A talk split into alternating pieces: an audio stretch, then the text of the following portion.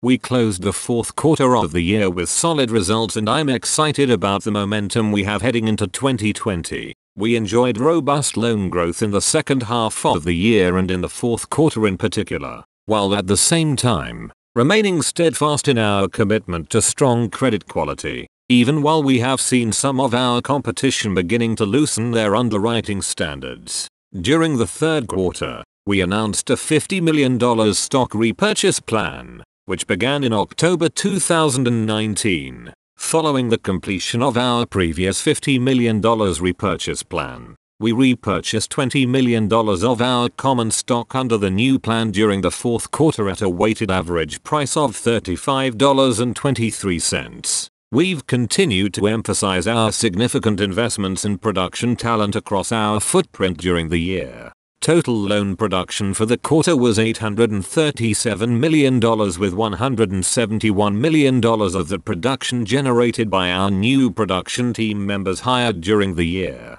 Our growth into 2020 and beyond will continue to deliver the value our shareholders have come to expect.